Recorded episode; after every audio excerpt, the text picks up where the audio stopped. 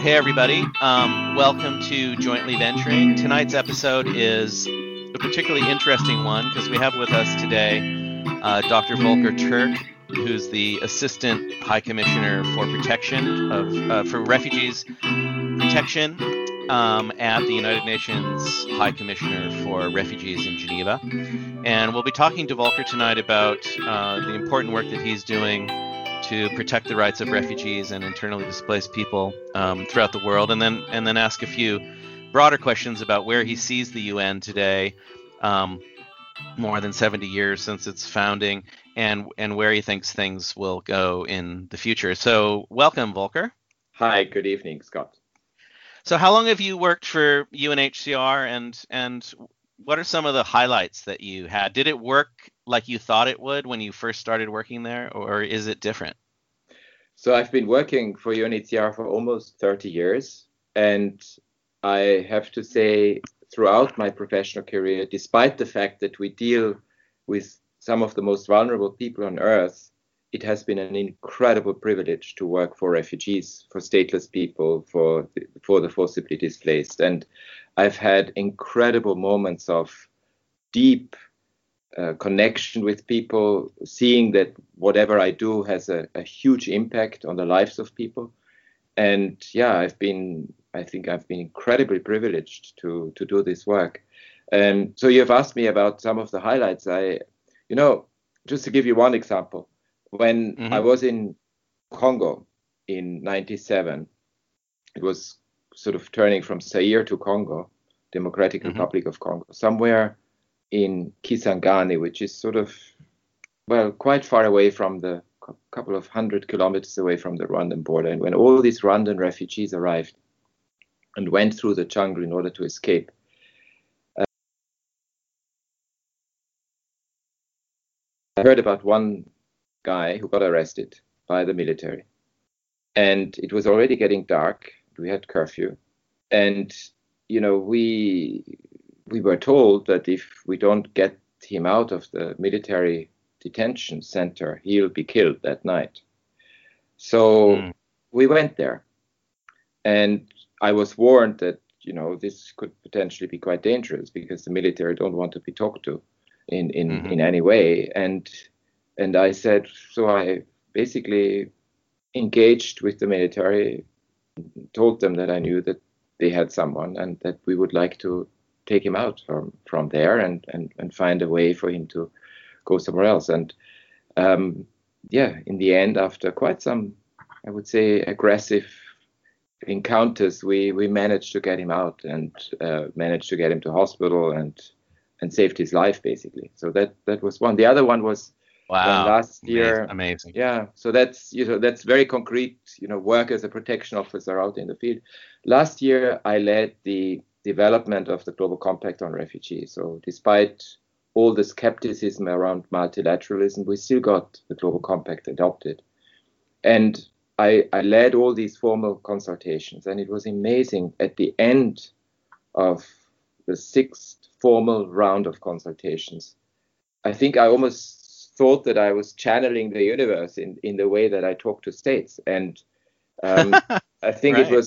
It was quite almost a transcendental experience to bring this collective exercise of multilateralism to an end, which, of course, I was in a way responsible for it. But of course, it was a collective exercise that made sure that everyone contributed, member states, NGOs, the private sector, the World Bank Group, and so forth. So that was an amazing experience.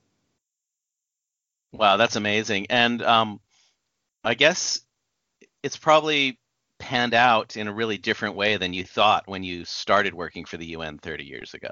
Is that true?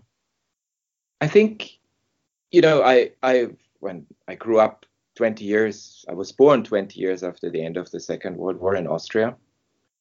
And, of course, my upbringing, my whole socialization was very much influenced by the horrors of the Second World War, by what happened in my own country, what people did to each other. So I think I was still part of that generation that said, never again. How could we ever do this to each other? How could this happen in my own country by people who probably were my neighbors? And I mean, at least their parents. Mm. And so this moment of never again, search for a better world. What can we do to change it? How can we make sure that these things never happen again?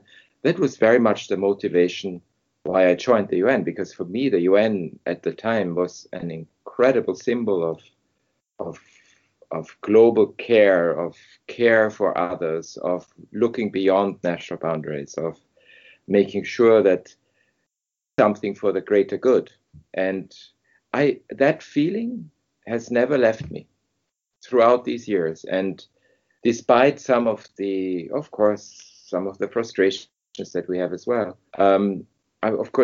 Sometimes you get a bit tired with the internal bureaucracy and things, but nonetheless, I still see the UN in the same way as I saw it when I joined it. So, yeah, I have been incredibly pleased to work for this organization, for the UN, for this cause, and it's been quite an experience. Right. I mean, when both of us have had the good fortune to travel, extremely widely across the world and work on, political and displacement and a whole range of other issues, and met, probably tens of thousands, if not hundreds of thousands of people over the years. And, unfortunately, I think in terms of perception of the UN, there's still a very large misperception by a very large number of people about what the UN actually does, what it is, and how successful it actually is. And that's, certainly one part of our objective with this podcast, to get out there the message that, despite what you might hear on the news, the UN is doing extraordinary things every single day. And the tens of thousands of people that work there, often under really difficult circumstances, are collectively responsible for alleviating massive amounts of human suffering, on a daily basis. And to imagine a world without the UN and all of its agencies, it would just be, a deplorable situation to ponder, Mm-hmm. So much has been achieved since 1945. What do you think? What if there was a new gathering to redraft the UN Charter, let's say, as occurred in San Francisco in 1944? Which is really a marvel of a document, and I again urge everybody to go read it. I mean, it's extraordinary what they came up with so long ago, mm-hmm. And that it's still in place. Do you think the same formulations would be put forward if there was sort of a UN 2.0 designed today? And if so, how do you think it would change? I think, we are currently in a phase in the world that reminds me a little bit of, and in fact, a quote from Antonio Gramsci, who is an Italian philosopher from the 19th mm-hmm. century. Mm-hmm. I mean, he said one thing that I think very aptly describes our world today. And he said, the old has not yet died, the new is not yet born, and in between is a monster. And I think we live this monster world. At a time when the situation is unfortunately become very narrow-minded, and some of the achievements that we have made over so many years, especially at the multilateral level, are questioned. It's not the time to craft a new arrangement, because you will end up with ridiculous, narrow focus on national sovereignty issues. So it's not the time. But this being said, if you look at what is to be born, and what the mm-hmm. challenges are for humanity and for the planet, it's absolutely clear that what was built in the wake of the Second World War, with the Charter, with the arrangements on human rights, with all the various rules-based multilateral institutional framework, that yes, it will require reform, and there are things that could be done and could be adapted to today's context. But we are not at a place today where that can happen in reality. I think This does not prevent us, as you're doing with this podcast, this does not prevent us from thinking what this new world would look like, this world where indeed you would try very much to give more emphasis and to put more emphasis on, in the UN chart, it starts, we the peoples of the United Nations. So what does this peoples mean? What have we learned from it? And how do we take into account also the fate of future generations? I mean, one of the gaps in any governance system of today is that everything is very short term. People think in electoral cycles, but they don't really take into account the longer term effect of their action today and what it has on future generations. So this whole aspect of governance, taking into account the impact that we have on the planet, on future generations, is certainly missing, as it is missing to really be able to ensure that on some core global issues, such as climate change, issues that affect everyone, where we are all part of humanity and where we feel it, that somehow those processes need to take a different level of making sure that they are binding. And we have seen Paris Agreement, we saw last year COP20, the Katowice talks, the continuation of the 24. It's at snail's pace if one looks at all the research that comes in from the IPCC, from the Intergovernmental Panel on Climate Change, from the World Meteorological Organization. So it's clear that is the biggest challenge that humanity faces. Yeah, well, I would have to agree with you on that one, given the fact that we work on it every day. Yeah. And even broader environmental issues too. There's so much evidence out there that we're really undergoing a truly global ecological crisis. 200 species will have gone extinct today in the last 24 hours. Right. 2.5% of all insect life is dying every single year, to the point where in a short period of time, there'll be no insects left, with catastrophic consequences for the human race. And the list goes on and on and on and on. So it's very easy to get depressed about the future when you know the scientific data out there. And that's why it's so important to emphasize organizations like UNHCR and others that are actually trying to, facilitate positive changes. But that frustration must also manifest in you. As it does in me, having worked so many years on housing rights issues, for instance, and now there's more slums than ever before, trying to get forced evictions banned under international law and succeeding in legal terms, but not at all in practical terms. So you must also feel a certain degree of frustration knowing that now when you started working for UNHCR, there were 10, 20, 30 million people maximum probably under protection of UNHCR. Now that number is approaching 70 million. So despite all the efforts of so many people to both reverse displacement but also prevent it, the numbers keep growing. So how do you grapple with that? Well, I think we need, and that's our that's what drives us, is of course to ensure that within what we are able to influence, that we must do our utmost. We set our intention, we do the work, and we continue. Quite frankly, just the example that I mentioned before, when 2016, the New York Declaration got adopted on refugees and migrants, and with all the political changes that we saw ever since, 2017, 2018. It is a miracle to have the world community adopt a global compact on refugees. That we managed to achieve this was an utter exercise in conviction, perseverance, and courage. And I think, so it is possible to, against all odds, perhaps sometimes we have to believe in miracles as well and foster them. It is possible to come to agreements. And the silent majority out there wants to do the right thing. They do care about others. They do care about what happens to the planet. And somehow we need to find ways and means to mobilize that energy. There's, unfortunately, as we all know, a lot of manipulation going on. There's a lot of spreading of all kinds of news that are absolutely have got nothing to do with reality. There's a lot of ways and means out there that try to also stir up emotions that are displaced from what really is at the core of it. And I think, so we need to deal with this better. That's our challenge.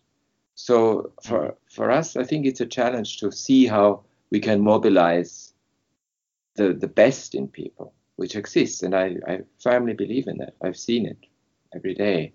And somehow, sometimes, you know, there's also this notion of the confused Buddha. Well, there are a lot of confused Buddhas. But, you know, our task is to ensure that we unveil that and make sure that that confusion is replaced by the voice of reason and by enlightenment. And that's our work. Every single human being alive has bodhicitta within them, right? You know, the ability to one day become a bodhisattva, an enlightened being. But there's a lot of obstacles to that placed in the way, most notably the fact that, you know, a huge number of people who do make it to the highest echelons of political power and run countries are probably some of the least qualified, least enlightened people in the world, and that's the pathway that they took in order to achieve their particular form of power. And, you know, that is obviously a huge challenge, and one that helps international law to never really reach its full potential, as there's greater and greater attention placed on issues such as you mentioned, sovereignty and the ability to essentially do whatever you want within your own borders, which has so many positive attributes. But at the same time, you know, aren't we really on the cusp of needing to think in terms of planetary sovereignty, a much larger form of sovereignty that takes everything into account instead of just the arbitrary, actually quite fictional borders that exist within every state? What's it going to take to reach that point? I think there's a lot of hope that I see among young people. I mean, it's amazing, you know, looking at the US, for example, on gun control, when some of those incidents happened over the last couple of years, it was young people who demanded reform and who became politicized. I think we see the same thing on climate change issues. We saw the very fantastic Swedish young activist who moved the world. So there is, I think, a different, and I see that myself with young people who, of course, care about their future and they wonder what's going on in this world. And I think we need to capture that. We need to make sure that we pass on our experience. We engage. We exchange, we get challenged, we get inspired, and marry a little bit this instilling of change. Let's go for a better world. We need to reinstitute a little bit the feeling that I had when you know 60 years ago. I mean, 54 years ago, when I joined or when I thought about the UN and when I was born. So I think that's what can give us hope and must give us hope. At the same time, we also need to deal with those who are absolutely not willing to engage, who harbor fears, and we need to understand them. We need to understand why it is that some populist political leaders get elected, and we need to go behind it. We need to look at it quite matter-of-factly and analyze it and see what is it that makes people feel disenfranchised or that they have lost out, and what is it? What type of dialogue can we have, and what do we need to touch in those, and what do we need to change, and how do we need to take that seriously so that whatever anger, whatever strong emotion people harbor, is not then used to scapegoat refugees or the planet or other things, but to actually deal with their realities and address it. And I think that is also a wake-up call to all of us, that maybe we have ignored that. Well, I mean, history is very full of similar instances in the past, and you know, we have to obviously be very, very mindful of those. And also realize, though, on a more positive note, you alluded to it at the beginning, that you know, every single macro-level evolutionary leap in whatever structure you look at is always preceded by a period of intense chaos and toxicity as the sort of dying phases of the previous stage come to an end and a newer, more advanced, more integrated stage comes into being. And I think very much at an esoteric level, but also at a very grassroots political level and everything in between, that's where we you know, find ourselves today. There's a lot of fear in a lot of people that unless they find a convenient scapegoat to blame for all of their dilemmas and quandaries, they won't be able to eventually achieve what they think is owed to them. So, you know, we're at a very dangerous, but also, you know, very interesting, you know, political period of time. I know that you're short on time. Just one more question about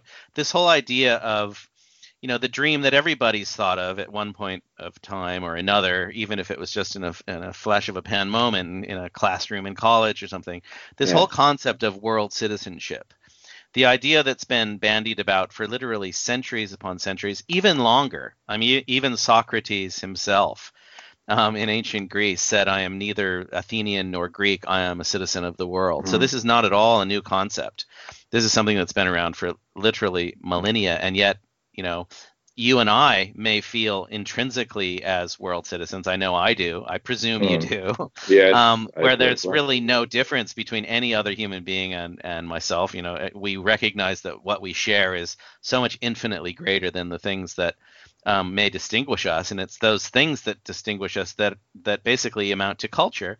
And those are the things that we want to preserve and that really make life worth living. But practically speaking, can we imagine a world whereby the moment we're born, we don't simply get the nationality of the territory in which we are, in which we come into this earth, but we also get sort of a world citizenship status, and at in such a way similar to a degree of what Europeans would get now by being members of the European Union. They get a European nationality in effect, as well as a national nationality.